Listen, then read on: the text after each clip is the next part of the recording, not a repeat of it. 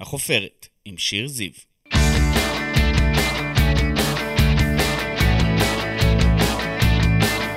ברוכים הבאים לחופרת, אני שיר זיו, עיתונאית ישראל היום, אשת תקשורת וסופרת, וכאן בפודקאסט שלי אנחנו חופרים מדי שבוע באולפן ישראל היום עם אדם, בעל שם, מישהי או מישהו שכולכם מכירים מתעשיית הבידור, מעולם הספורט, מהתיאטרון או מהרשתות החברתיות. אז קדימה, בואו נצא לדרך. הוא היה בן 12 כשצפה באורי גלר ותהה, האם לאיש יש כוחות על-טבעיים? כן, לא. נמרוד הראל העמיק, חקר, למד וצבר טכניקות וניסיון עד שהפך למנטליסט, אמן חושים, מנחה ומרצה, שמופיע בארץ וברחבי העולם וגורם לאנשים לשפשף את העיניים בתדהמה בכל פעם מחדש. נמרוד הראל, תודה רבה שבאת אלינו. אני כל, אמרת תהה אם יש או אין לו כוחות? אין לו. אין? לו. רק נסגור את זה. לא. לא תהיתי, כי פשוט אין לו שום כוחות. אבל באמת היית בן 12 אז, נכון? כן, הייתי גיל מאוד צעיר וראיתי את זה ונפעמתי.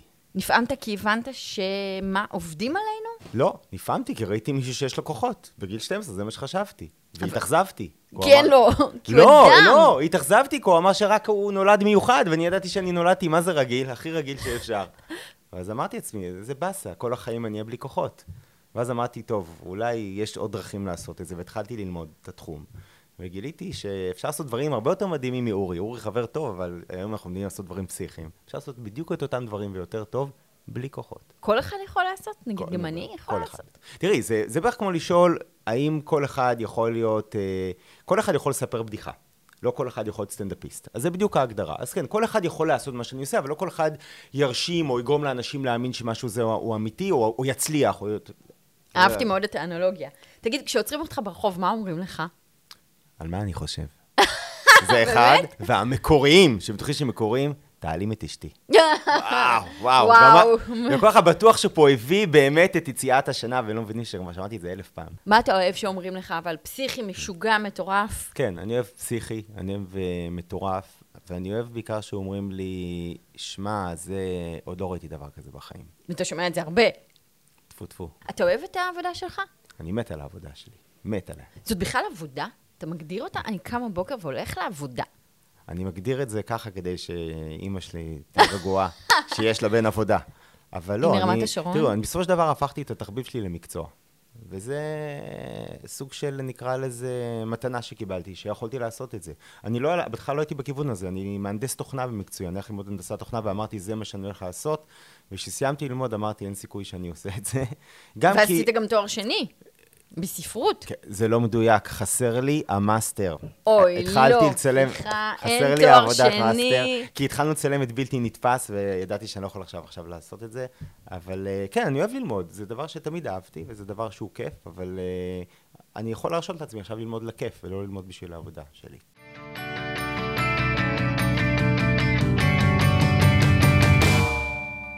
בוא נתחיל תכלס, איך זה עובד? מה זה מנטליסט? אני יודעת שזה תחום בקסמים המדמה תופעות על-חושיות, אבל, אבל מה זה? מה קורה שם? קסמים, אנחנו יודעים מה זה? נתחיל בזה. קסמים זה אשליות, אוקיי? אז מנטליסט זה בעצם קוסם שגורם לך להאמין שמה שהוא עושה זה אמיתי. בעברית תרגמתי את זה בזמנו לביטוי אומן חושים, שתפס לשמחתי. אה, גם לא כל כך לשמחתי, זה נשמע קצת סוטה אומן חושים. בואי נ... יש לה מישהו שרוקד על עמוד, נכון?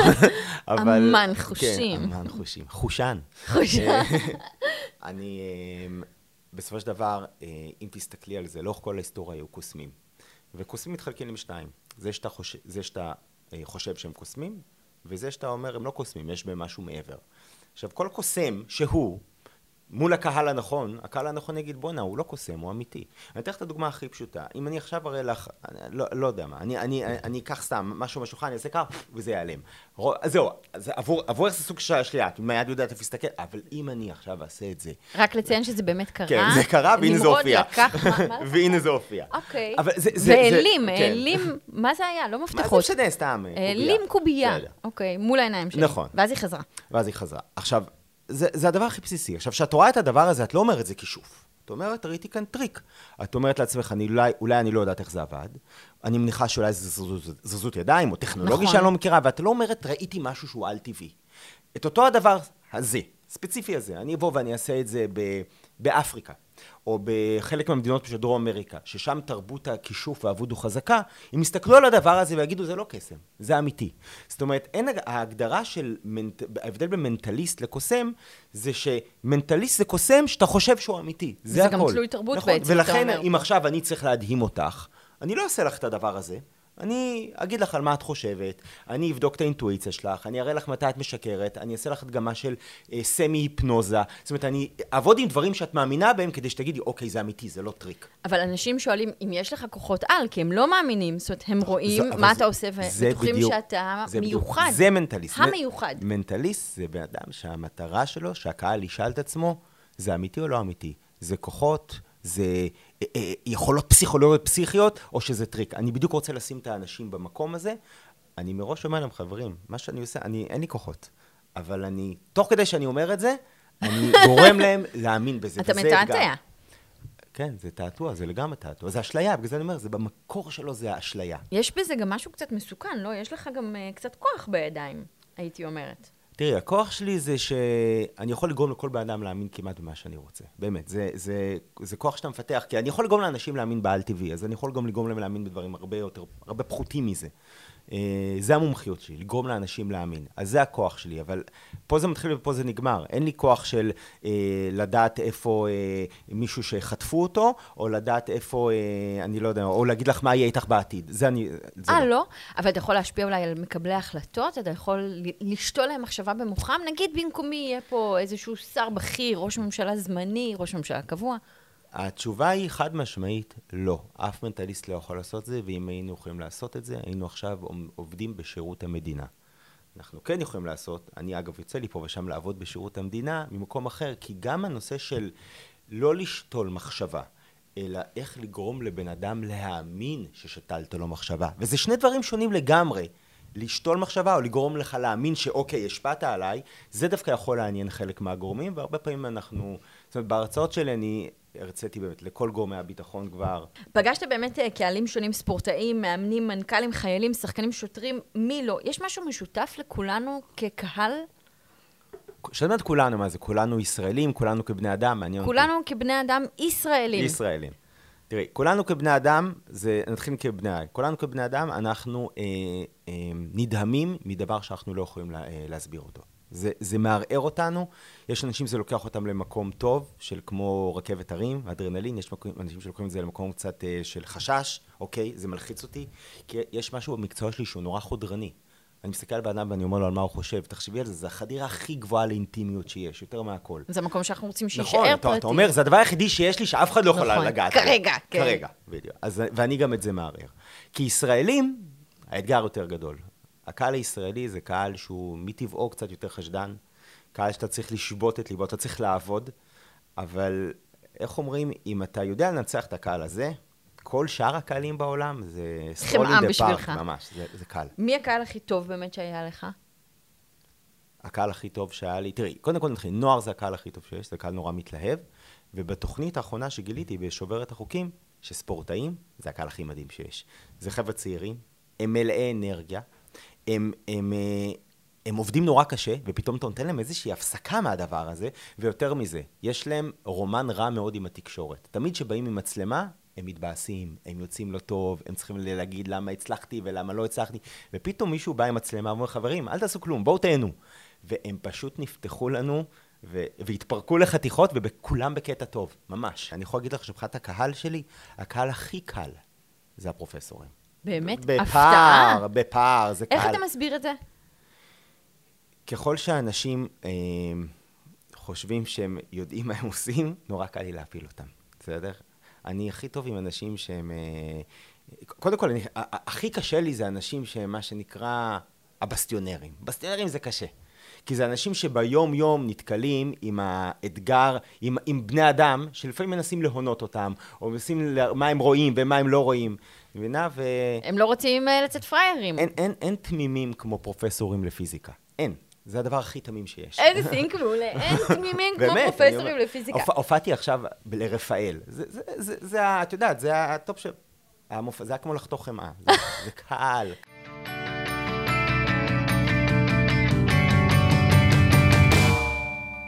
עשית המון טלוויזיה, בלתי נתפס, העוקץ, פסיכו, בלתי נראה, לאחרונה שוברים את החוקים בערוץ הספורט. התגעגעת למסך? אתה אוהב מסך? לא. וואלה. לא. אני לא נאמר פה באולפן מעולם. אה, לא, אבל זה יישמע גם קצת צבוע, בסדר? אני לא שונא את המסך, אבל אני, אני לא אוהב כל כך לעבוד על... העבודה על התוכניות זה עבודה מאוד קשה. זה חודשיים, שלושה, שבהם אני צריך להתנתק אה, מ, מכל הדברים שאני עושה, אני גם פחות בבית, זה לצלם מבוקר ועד ערב ולהכין דברים וכו' וכו'. ואם הייתי יכול להיות על המסך בלי להתאמץ, הייתי שמח. האספקט השני שאני לא כל כך אוהב במסך, אני לא אוהב שמזהים אותי. כן. אתה רוצה להיות אנונימי?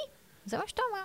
אמ, אני אוהב להיות אנונימי. לא יודע אם אני רוצה, זו מילה חזקה, כי, כי יש יתרון מאוד גדול בזה שאני מוכר, והיתרון הוא, הוא נורא פשוט. יותר קל לי להשיג הופעות, יותר קל לי, משלמים, בואו נהיה פתוחים, משלמים לי יותר על מופע. כי אין מה שם. לעשות. כי אני שם, נכון. אז, אז זה היתרון של זה. החיסרון זה שאני אני לא אוהב שהם מסתכלים עליי ברחוב, אני לא אוהב, ש, אני לא אוהב שמצ'פרים אותי.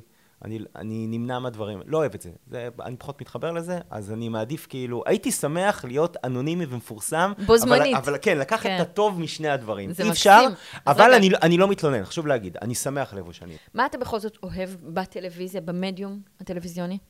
אני אוהב את זה שהוא מאפשר לי קודם כל לפגוש אנשים מאוד מיוחדים, ואפילו בשובר את החוקים פגשתי אנשים שלא חשבתי שאני אפגוש אותם.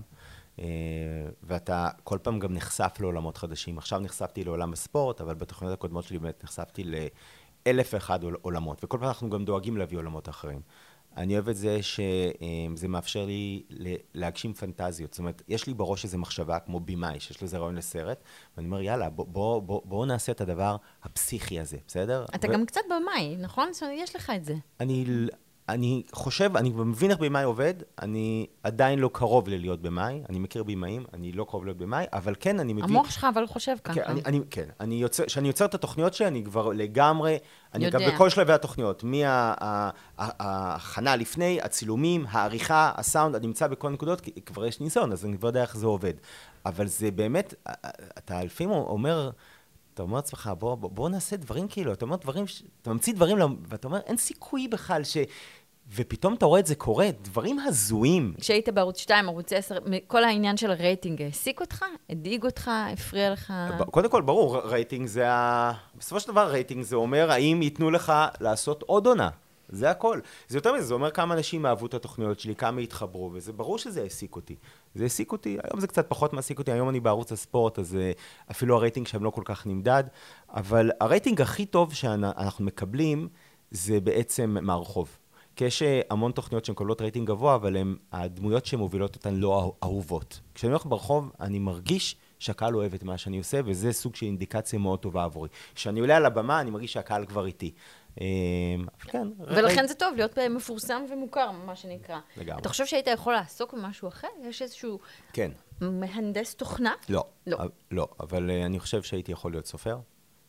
אני כבר קצת סופר, אני כתבתי ספר אחד, ועכשיו אני כותב ספר שני. אה, גם פנטזיה? לא. מה אני הוא? כותב ספר... אה, רומן ישראלי? אה, סגרתי דיל, אולי זה הזמן לחשוף. קדימה. חשיפה בלעדית. קדימה. עם, אה, אה, איך קוראים להם? מודן? כן. אה, ספר שהוא מתח פסיכולוגי. הופה. כתבתי אותו, ישבתי איזה חודשיים, בא לי רעיון, כתבתי אותו, שלחתי, הם אהבו, אנחנו עכשיו נכנסים לעריכה, שבוע הבא אנחנו מתחילים עריכות. אני נורא אוהב. לכתוב. נורא אוהב לכתוב, זה דבר שאני אוהב. אני אוהב לכתוב תסריטים. סרט שכתבתי הולך טפו טפו השנה להיות מצולם. אה, גם מתח, דרמה? אה, על- סרט על-טבעי פסיכולוגי. אוקיי. אה, קול. סיימתי עכשיו שלושה חודשים של עריכה של התסריט עם אבי נשר, שזה היה פשוט חוויה מהממת. וואו. זכית. האמת זכיתי, האמת כן. שכן. כן, כי אתה יושב עם מישהו שהוא, הוא- אתה פשוט יושב עם ניסיון טהור. והדברים שהוא עשה, את יודעת, הוא לא עבד רק בישראל, הוא עבד עם ג'יימס קמרון, הוא עבד עם אחר, ואתה פתאום מבין שוואלה, שיש לך עוד דרך ממש ארוכה בלהבין איך תסריט עובד, וזה היה עבורי, וחוץ מזה הוא אדם ממש ממש נחמד. אז אז, אז זכית כן. פעמיים.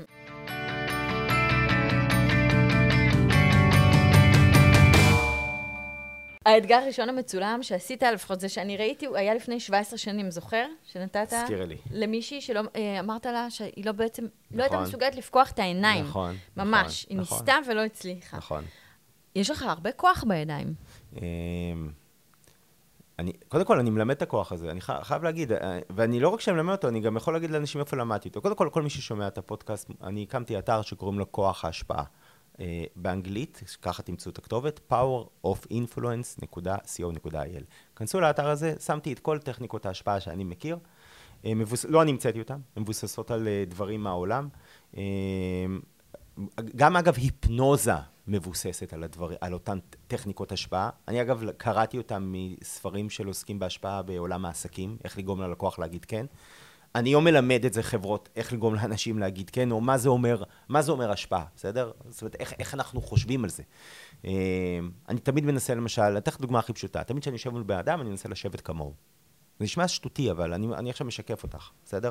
אמ, אני מנסה, אמ, אני, אני מסביר לאנשים איך אנחנו חושבים ומה גורם לנו. אני תמיד אומר שלהשפיע על בן אדם זה לא לגרום לו לעשות משהו, זה לגרום לו לרצות לעשות משהו. כי ברגע שבן אדם רוצה, אתה יכול ללכת משם, הוא ימשיך לשכנע את עצמו. ותמיד שאלת מיליון הדולר זה מה גורם לאנשים לרצות דברים. וזה נורא מעסיק אותי. אז כן, זה נותן לי איזשהו סוג של כוח, אבל זה לא כוח על-טבעי. זו שאלה אדירה, זו שאלה מתחום הפסיכולוגיה בכלל. אה, לא זה כלכלה, זה לא הפסיכולוגיה, מחיר. הפילוסופיה, התיאולוגיה, וגם מתחום הכלכלה, זה מכל התחומים, מה, למה אנחנו רוצים את מה שאנחנו רוצים. יש לזה הרבה, אגב, תשו, הרבה תשובות ותשובות יפות, אבל ברגע שאתה מבין את זה, אתה מבין שההשפעה זה קצת מתמטיקה, ויש לזה חוקים. וברגע שאתה מבין את החוקים, אתה יכול גם להיות, קצת לשחק איתם, ואתה יכול גם להיות קצת יותר, להבין מה עושים לך.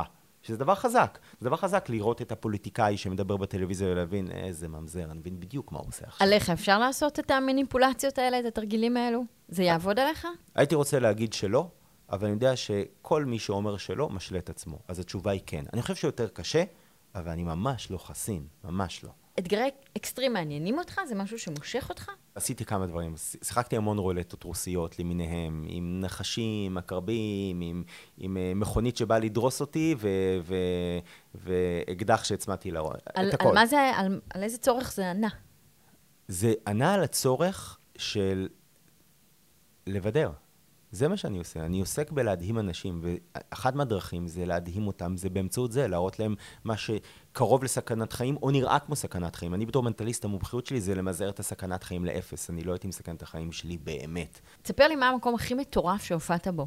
הערב הכי מטורף, האירוע הכי... האמת לא מזמן הופעתי במקום הכי מטורף. לפני כמה חודשים קיבלתי הזמנה מהבן של... אה, מנסיך, מנסיך אה, באמירויות. אמירות שקוראים לה ראסל חיימה, זו האמירות השנייה או השלישית בגודלה, אה, לבוא ללמד אותו מנטליזם. הטיסו אותי לשם, שיכנו אותי, הגעתי לארמון שלו. זה היה. זה הזיה, בסדר? קודם כל ארמון, לא יודע כמה חבר'ה כאן ישבו בארמון עם נסיך, אז ישבתי וזה, באמת, אתה אומר, אני בתוך סוג של סיטואציה שהיא באמת מהחלומות, כי זה באמת נסיך עם כל מה שאת חושבת שצריך. אני חושבת על אדי מרפי. זה, מה? זה לא רחוק מזה. זה שולחן ענק, זה משרתים שעומדים שם, בסדר? וכל שנייה מישהו נכנס, אתה רוצה את זה, אתה רוצה את זה, אתה רוצה את זה. עזבו אותי, אני רוצה לדבר איתו. אה, וזה היה מרתק, הייתי שם יומיים, לימדתי אותו קצת אה, מנטליזם, חוויתי את העולם הזה. אז זה סוג של הזיה שעברתי. פסיכי לגמרי. יש לי אינסוף, אז באמת, סיפורים הזויים. עכשיו, בשביל לאזן את זה, תספר לי גם על קסם או תעתוע שהשתבש. משהו שהשתבש. כן. אני, זה, זה היה שיבוש כואב. אני באחת מהתוכניות שלי הייתי צריך אה, לשחק רולטה רוסית. הדגמתי הדגמה של רולטה, רולטה רוסית, מי שלא יודע, זו הדגמה שבה אתה כאילו יודע איפה הסכנה ואיפה לא, מה בטוח. והרולטה הרוסית, הר- הרוסית הספציפית הזאת הייתה עם אה, ארבעה אקדחי סיכות תעשייתיים. את יודעת מה זה אקדח סיכות? זה אקדח מהגדולים. והמשחק נורא פשוט. יש שם אה, אה, ארבעה אקדחים, באחד יש סיכות, שלושה אין בהן סיכות. שמתי בתחילת ההדגמה את האקדח שיש בו סיכות בצד שמאל, את השלושה האלה בצד ימין, וההדגמה אמורה להיות בזה שבהתחלה מישהו לוקח ומערבב אותם, ואני לפי האינטואיציה שלי, או קריא לזה איך שתקראי לזה, מצליח לדעת איך אומרים איפה מסוכן ואיפה לא מסוכן, ואיך אני עושה את זה, על ידי זה שאני לוקח את האקדח סיכות, בסדר? ומצמיד אותו לצוואר, מצמיד אותו ליד, מצמיד... ויורה. זה עד, עד כמה אני בטוח בזה שהאקדח ריק בלי לדעת. זה הדגמה שאמורה להיות. אני עולה על הבמה, זה, זה היה במופע הבלתי נתפס, בערוץ 10, זיכרונו לברכה. אני עולה על הבמה, כל הקהל מסתכל, היה בקהל, 100 איש בקהל, שם את האקדח, הוא עומד מול האקדחים, ואני לוקח את האקדח השמאלי, שאני יודע שהוא האקדח הריק, ואני אומר, חברים, יש לנו כאן ארבעה אקדחים. בשלושה יש סיכות, באחד ריק.